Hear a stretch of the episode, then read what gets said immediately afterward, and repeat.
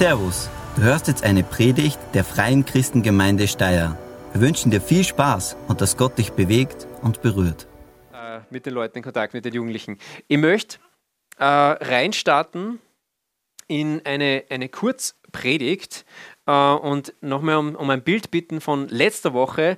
Die Silvia hat letzte Woche gesprochen von ähm, Here Different. Also wir haben da so ad hoc Serie gestartet und da waren jetzt drei so Themen. Und sie hat die wichtige Frage aufgeworfen, auf welche Stimmen hörst du? Auf welche Stimmen hörst du in deinem Leben?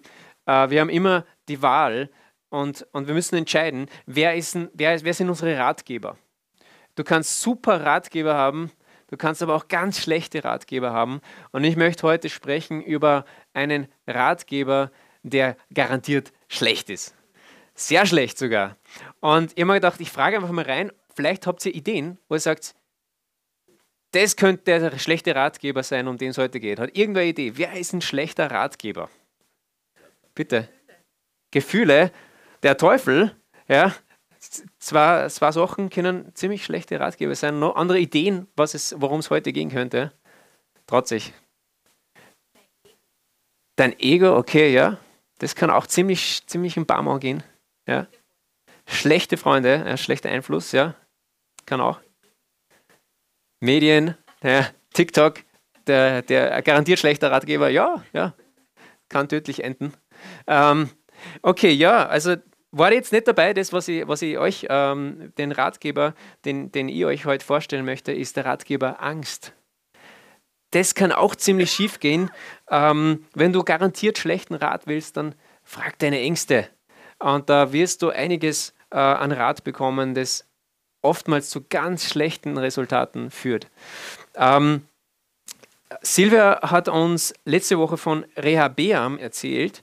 Er war der Sohn vom großen König Salomo. Von Salomo haben wahrscheinlich fast alle von euch schon mal gehört.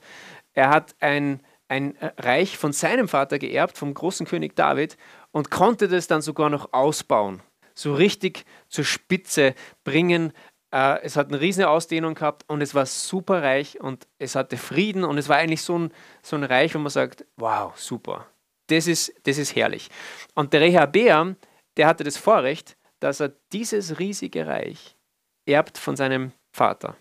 Und da kann man sagen, das ist echt nice. Ja, habe ich ein kleines Emoji mitgebracht, ja. Super. Yes. Das darf ich erben. Danke, lieber Papa Salomo. Ähm, das Problem war, und das hat dann Silvia auch vorgelesen, äh, er hat auf die falschen Ratgeber nach dem Motto so ein bisschen gehört. Weil es ging dann darum, die Leute sind gekommen könnten wir nicht ein bisschen weniger Steuerlast haben? Und die weisen Ratgeber haben im Jerobeam gesagt, ja, hör auf diese, auf diese Anfrage, das ist wirklich zu viel Steuer. Gib es runter und die Leute werden dir treu nachfolgen. Dann hat er aber auch noch andere Ratgeber gehabt, das waren seine Spätzeln. Die haben auch so ein bisschen in die Richtung gedacht. Und die haben gesagt, na komm, drück's nur so richtig rauf. Oder heb die Steuern an. Weil die, die, wenn du jetzt sagst, wenn du jetzt nachgibst, dann werden die jedes Jahr kommen und jedes Jahr drucken wollen und so weiter und so fort. Und er hat dann eben auf diese ähm, falschen Ratgeber äh, gehört und die Folgen waren fatal.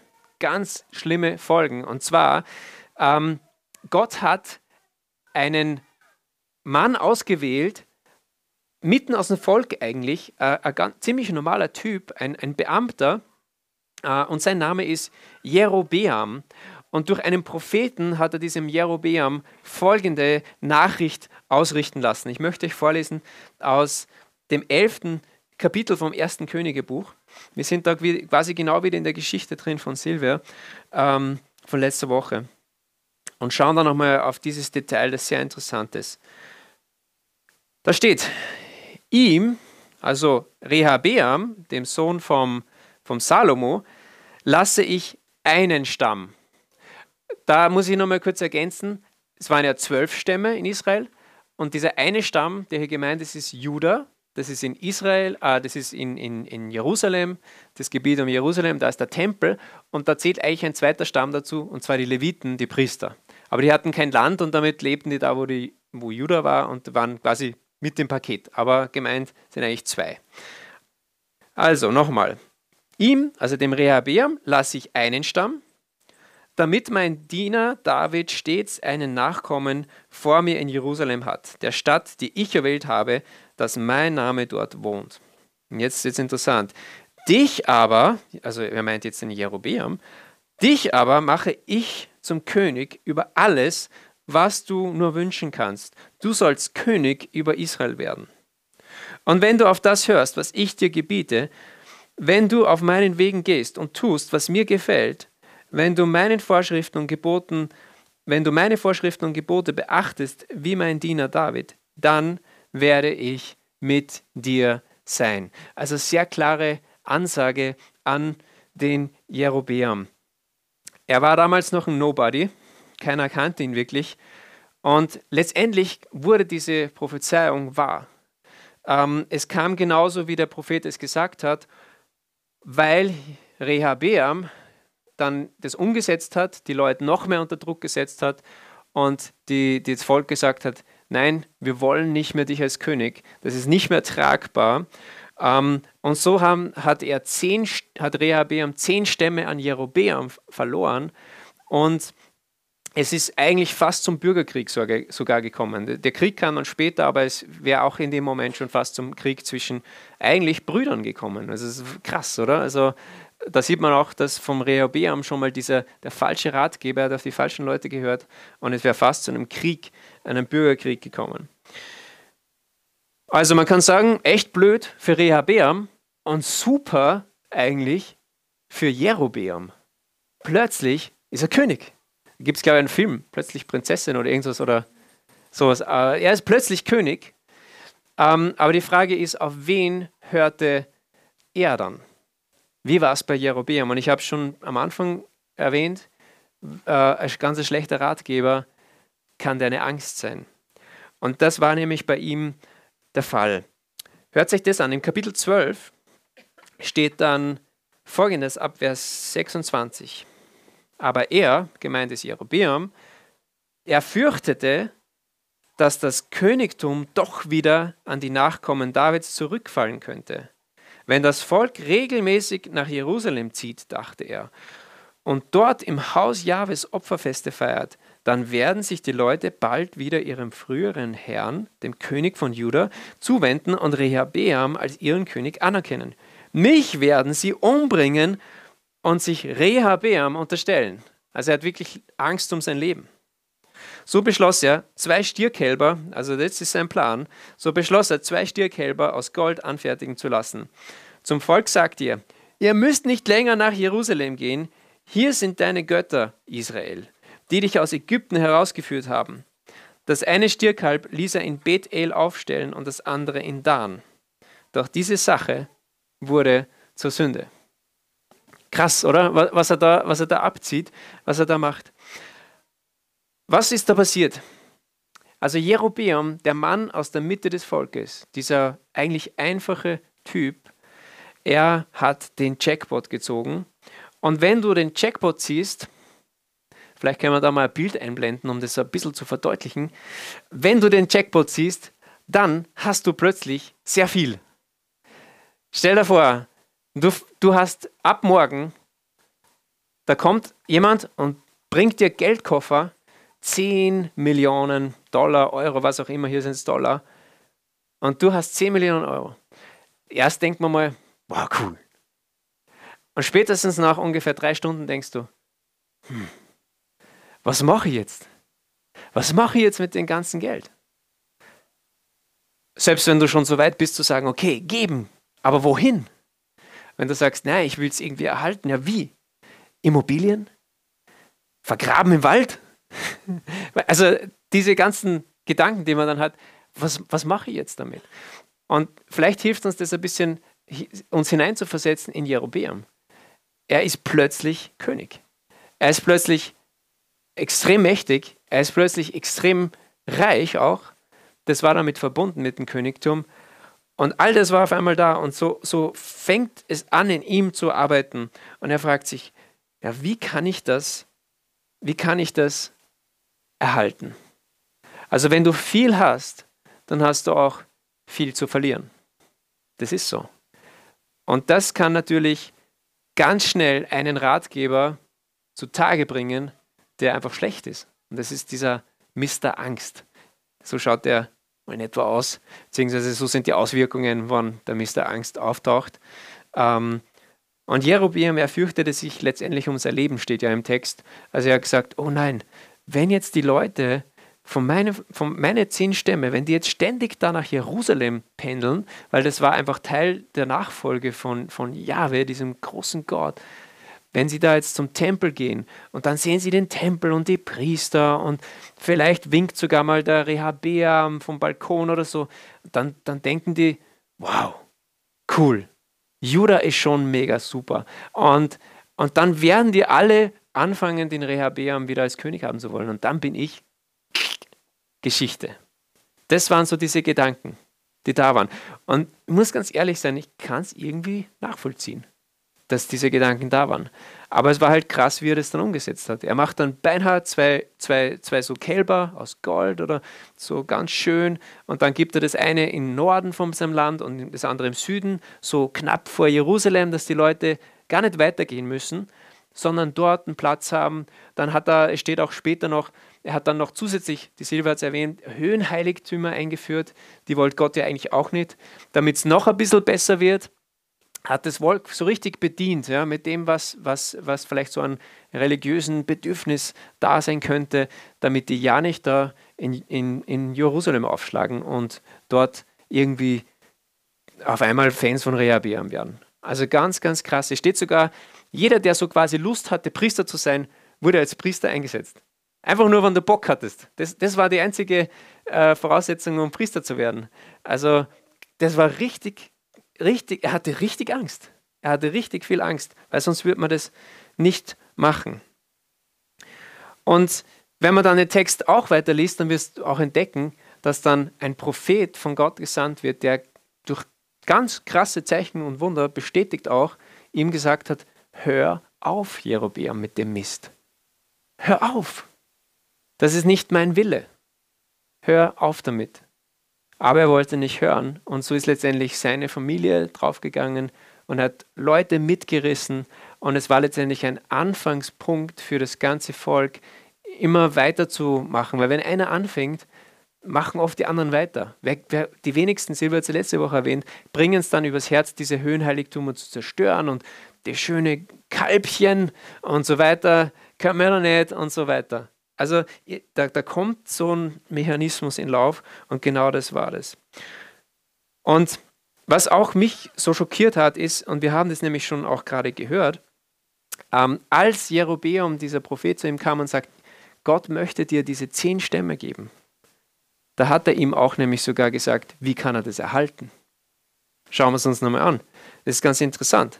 Es steht nämlich ganz klar in diesem, diesem Text, wo Gott sagt, ich gebe dir das, Vers 37, steht dann, dich aber mache ich zum König über alles, was du dir nur wünschen kannst. Du sollst König über Israel werden. Und wenn du auf das hörst, was ich dir gebiete, dann werde ich mit dir sein. Das ist gleich die Anleitung. Und, und das finde ich echt großartig, weil Gott ist, er weiß ja, dass wir Zweifel bekommen. Er weiß, dass wir oft nicht so wirklich den Plan haben, wie sollen wir äh, unser Leben erhalten, wie sollen wir irgendetwas erhalten. Und er sagt, geh auf meinen Wegen und ich möchte mit dir sein und ich werde mit dir sein. Ähm, aber wie schnell überhört man das? Wie, wie schnell übersieht man diesen, diesen so wichtigen Teil? Und so war es letztendlich auch ähm, bei Jerobeam. Und ich bin überzeugt, wenn er an dem Punkt, wo er diese Angst bekommen hatte, es wäre so wichtig gewesen, zu Gott zu flüchten und dann auch ganz offen zu sagen, Gott, ich habe Angst. Wenn mein Volk da jedes Jahr runterzieht äh, nach, nach Jerusalem, ich habe Angst, dass die alle von, Jero, äh, von Rehabeam seine Seite wechseln. Was soll ich tun?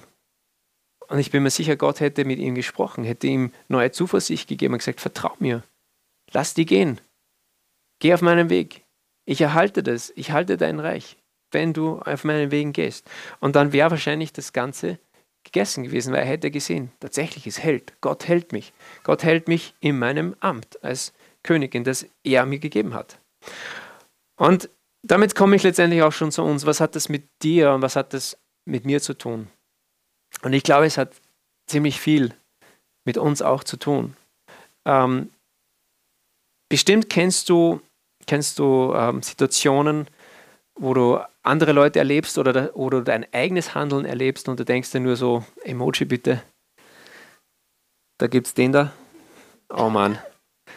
Wie kann man nur sowas Dummes machen? Da erwischt man sich selbst manchmal oder man denkt sich bei anderen Leuten, wie kann man nur so? Und es gibt sicher viele Gründe, warum man, warum man Sachen so richtig in Sand setzt, aber zwei Gründe sind, sind ziemlich häufig. Das eine ist einfach nicht nachdenken. Ja, kennen wir alle, man denkt nicht nach und dann macht man was und dann kommt man drauf, oh, das war jetzt so richtig ein gescheiter Bock. Ja, das ist einmal das eine. Das zweite ähm, ist eigentlich das Gegenteil und das ist das auch, was wir bei Jerobeam sehen. Das zweite ist, dass wir zu viel nachdenken. Wir denken und denken und machen Sorgen und haben diese inneren Dialoge, oder? Kennt ihr dann so das und das und dann sagt er das und dann sagt er das. Und dann geht es so hin und her, weil wörtlich steht ja bei ihm, ähm, Jerobeam dachte in seinem Herzen oder er sprach zu seinem Herzen. Also es hat so zum Arbeiten angefangen in ihm und dann wurde, war sie plötzlich da, diese Stimme der Angst. Auf einmal war sie da, durch dieses Wälzen. Und bei ihm war es letztendlich Angst vor Verlust. Verlust von seinem Einfluss, Verlust von seiner Macht, Verlust von seinem Vermögen, Verlust von, von allem eigentlich, von seinem Leben. Weil letztendlich sagte, ich habe Angst um mein Leben. Und wenn wir eben diese, wenn wir quasi dieses, dieses, dieses Wälzen anfangen, dann äh, fangen wir auch oder sind wir in der Gefahr, auf diese Stimme der Angst zu hören. Und irgendwas Dummes kann dabei rauskommen. Und weil wir alle wir alle, die wir hier sitzen, du und ich, jeder von uns hat Sachen, wo wir sagen, die möchte ich nicht verlieren. Oder? Beziehungen, vielleicht auch materielle Dinge, wo wir sagen, das möchte ich nicht verlieren. Das ist mir eigentlich schon ziemlich kostbar. Und sobald das da ist, stehen wir alle in der Gefahr, dass wir diesen Ratgeber Angst in unserem Leben haben, weil wir sagen, nein, das möchte ich auf keinen Fall verlieren. Und, das, und da muss ich das und das und das machen, um das abzusichern. Das heißt jetzt nicht, dass wir nicht vernünftig sein sollen und überlegen sollen, okay, wie kann ich weise vorgehen, aber es ist oft ein schmaler Grad, dass wir so voll beschützend werden und dann eben Register ziehen und Dinge tun, die absolut nicht mehr in Gottes Willen sind. Eben weil wir es unbedingt, weil wir irgendetwas unbedingt erhalten wollen. Wie können wir uns davor schützen? Ich glaube, das ist letztendlich das, worauf es ankommt. Schauen wir nochmal auf Jerobeam und lernen wir von seiner Geschichte. Er war, das steht auch im Text, also ich ermutige euch, da steckt viel drin in diesem Text. Erster Könige, Kapitel 11 ungefähr, wenn es da anfängt zu lesen, lest einfach das Ganze mal durch, sind nur zwei, drei Kapitel, kannst du für kommende Woche einfach machen. Ähm, es steht auch, dass Jerobeam, er war ein Mann aus der Mitte des Volkes und dann steht noch ein kleines Detail. Und zwar, er war der Sohn einer Witwe.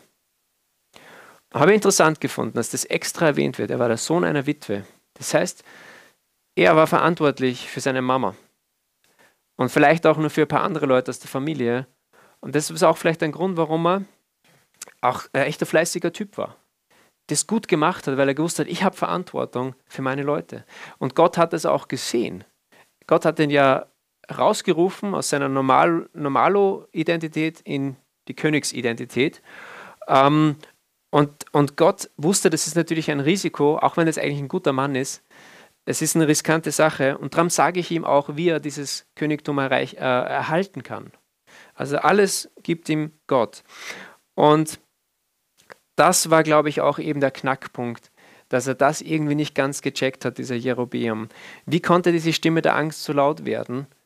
Und ich wage zu behaupten, weil er einfach total vergessen hatte, zu 100 Prozent, dass das, was er bekommen hat, zu 100 Prozent von Gott war. Dass alles, was er da geschenkt bekommen hat, dass dieser Jackpot, den er bekommen hat, kam von Gott. Den hat er sich eigentlich nicht selbst erarbeitet. Auch wenn er ein guter Typ war. Auch wenn er äh, ähm, ja, was dafür letztendlich getan hat, damit es so gekommen ist. aber es war ganz von Gott. Vers 37, dich aber mache ich zum König über alles. Das ist eigentlich ziemlich klar. Und die Gefahr ist bei uns allen da, dass wir eben vergessen, woher eigentlich alles, was wir haben, was wir sind und haben, kommt. Und ähm, da sind wir, ja, da sind wir letztendlich alle herausgefordert. Wir müssen aufpassen. Ich habe so aufgeschrieben, die Stimme der Angst kann richtig laut werden, wenn uns nicht bewusst ist, dass alles, was wir sind und haben, letztendlich von Gott geschenkt ist. Vielleicht denkst du jetzt, hm, Tobi, aber ich habe mir das ja alles selbst fleißig erarbeitet.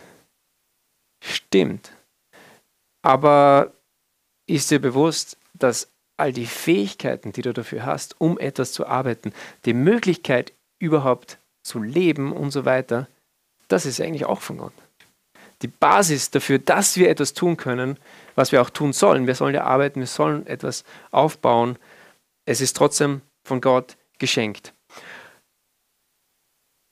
Und daher sollten wir diese, diese, diese Haltung haben, dass, okay, mir ist bewusst, es ist letztendlich von Gott geschenkt und ich möchte die Tür zumachen für diese Ängste, indem ich weiß, geschenkt ist es eigentlich von Gott. Und ich lege es zurück in Gottes Hände und sage, Gott, du hast es gegeben, du darfst es auch wieder nehmen. Und das ist ein schwieriger Schritt auch, zu sagen, ja, du hast es gegeben und ich möchte es eigentlich zurückgeben, weil ich weiß, du kannst es auch wirklich bewahren. Du kannst das Beste mit dem machen, was du mir anvertraust hast, mit meinem Leben, mit meinem Besitz und so weiter. Ähm, dieser Gedanke war irgendwie auch schon da äh, am Anfang dieser Serie, als es ging um, um Pray Different, wo ich gesagt habe, es geht ja mehr um im Leben als ums Überleben. Das ist das, wo es ums Gebet ging. Wir sollen nicht nur beten für die Dinge, die notwendig sind fürs Leben, sondern auch für den Heiligen Geist. Weil wir erkannt haben, da ist eigentlich echtes Leben. Da ist das, was noch wichtiger ist als das tägliche Brot letztendlich, das wir natürlich auch brauchen. Aber es geht eben mehr ums, als ums Überleben im Leben. Ähm, und das, das führt uns zu dem Punkt, dass wir sagen, okay, ich anerkenne, dass ich gar nicht eigentlich die Kontrolle habe über mein Leben. Wir glauben, wir können unser Leben kontrollieren, aber es sind so viele Faktoren, die haben wir gar nicht in der Hand. Also lasst uns da einfach auch ähm, zu dem Punkt kommen, und das ist eigentlich so auch das ist Predigt zu Gott, das ich euch mitgeben möchte bei dieser, bei dieser Predigt. Hör auf Gott und nicht auf deine Angst. Das ist das, was Gott Jerobeam eigentlich klar gesagt hat, aber er hat sich eben entschieden für den falschen Ratgeber. Und da ist es echt wichtig, dass wir diesen Fokus auf Gott ähm, behalten und sagen, ich, ich, du hast es mir gegeben, erhalte es mir bitte auch. Beziehungsweise ich gebe es wieder ab. Wenn du was wieder wegnehmen willst, ich überlasse es dir, weil du es gut verwalten kannst und ich vertraue dir. Und wir haben ja auch ganz viele Zusagen Gottes in, in, in seinem Wort, dass er uns versorgt, dass er, dass er gut für uns ähm, sorgt und dass er auf uns schaut, dass er uns nicht vernachlässigt. Ich schließe mit einem Zitat von Jesus aus Markus Kapitel 8, Vers 35, wenn du es nachlesen willst. Markus 8, Vers 35, wo Jesus folgendes zu seinen Jüngern sagt. Wer sich an sein Leben klammert, der wird es verlieren. Wer aber sein Leben für mich und für Gottes rettende Botschaft aufgibt, der wird es für immer gewinnen. Was hat ein Mensch davon, wenn ihm die ganze Welt zufällt, er selbst dabei aber seine Seele verliert? Und das ist eigentlich so ein guter, guter Deckel über die Geschichte von Jerobeam. Er hat so viel gewonnen, aber letztendlich irgendwie alles verloren. Und lasst uns auf Gott hören, auf, auf seine Stimme, seinen Wegen gehen und nicht auf diese Stimme der Angst. Ich schließe mit Gebet. Vater im Himmel, wir danken dir, dass du durch dein Wort sprichst, auch durch diese Geschichte von Jerobeam. Ich bitte, dass wir lernen aus dieser Geschichte, dass wir ein offenes Herz haben, äh, das jeden Tag sagt, Gott, du hast es gegeben. Und ich bitte dich, dass du der Verwalter bist und dass du mir den, den Weg zeigst, wie ich mit dem allem, was, was du mir anvertraut hast, umgehen soll. Gib uns da Weisheit Und lass uns nichts zurückhalten, damit wir letztendlich wirklich gewinnen, damit wir auch unsere Seelen bewahren ähm, und auf dem Weg mit dir bleiben. Danke für deine Versorgung, die du uns täglich geben möchtest. Danke, dass du weißt, was wir brauchen und dass wir dich auch darum bitten dürfen. Du bist ein guter Vater und das ist der Grund, warum wir dich anbeten, warum wir dir nachfolgen, warum wir von dir hören wollen. Amen. Vielen Dank fürs Zuhören. Wir hoffen, dass dir diese Predigt weitergeholfen hat. Wenn du mehr über uns wissen willst oder Fragen an uns hast, besuche unseren Gottesdienst in Steyr und schau auf www.fcg-steyr.at vorbei. Wir freuen uns auf dich.